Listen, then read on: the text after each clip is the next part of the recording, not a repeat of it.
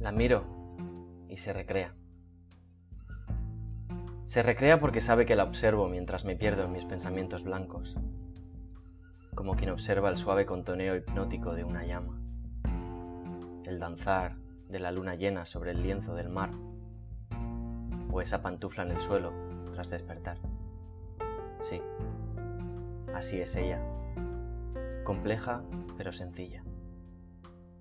Estoy seguro de que no sabe que gracias a ella la magia se hace persona, que los efectos especiales que conocemos se hacen insignificantes, o que su sonrisa es la mejor fuente renovable de energía. Sí, así es ella. Debería disimular, pero es imposible. Créeme, no durarías ni un telediario.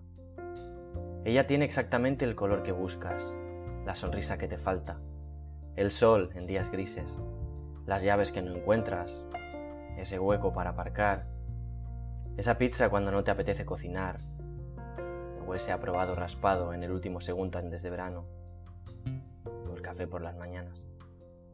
Sí, así es ella.